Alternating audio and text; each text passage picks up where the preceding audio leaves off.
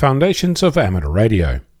Today I'm going to talk about QRP, a term that's used in various different environments and one that I've used in the past. So let's start at the beginning. QRP is a three letter code, part of the so called Q codes, that can either be a question or an answer. It's used in Morse communications to either ask, Shall I decrease transmitter power? or to answer, Yes, decrease your transmitter power. It was perfectly valid for a kilowatt station to ask QRP and for another kilowatt station to answer QRP. Language changes over time, meanings get inverted, changed, adopted, and transformed. The three letter combination QRP is no different.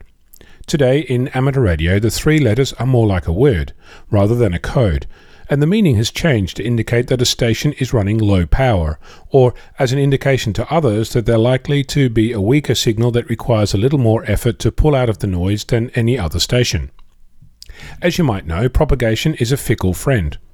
There are days when you cannot talk to the station up the road, and other days when you can hear a low power station clear across the globe, and everything in between. The assumption that a QRP station is always hard to hear is not set in stone, and often is quite incorrect. That's not to say that people think it's low.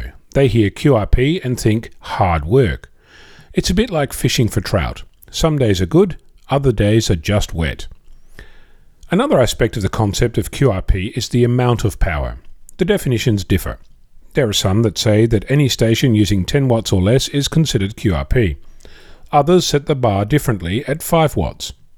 The ARRL defines it at 10 watts or less for SSB and 5 watts or less for CW or digital. The WIA website uses a generic 5 watts on their low power radio page, and different contests have different definitions of QRP. It's clear that there is no single definition of what constitutes QRP, just that it's low power. For me, I use 5 watts and call myself a QRP station. Should you tell the other station that you're QRP? should you include stroke QRP in your call sign and say something like, This is VK6FLAB stroke QRP? It depends. There are times when my statement of QRP got me through a pileup, and other times when some smart calling didn't require me to mention that I was only using 5 watts. I've noted in exchanges that I'm using 5 watts and had positive responses. There was a time when I signed specifically with VK6FLAB stroke QRP, but it causes all manner of grief with confirmation of your contact, since some stations will log the stroke QRP and others won't, since it's not an official call sign suffix. So QRP is a wonderful aspect of our hobby. It teaches you to learn about propagation, to get your antenna sorted out, to pick your times, and to learn better operating procedures. I find it immensely satisfying to make a contact with my 5 watts, and there are times I wished my radio would go even lower than 5 watts. I know of amateurs who have worked across the globe, that is, the opposite side of the world, the furthest they can get, with just a milliwatt SSB.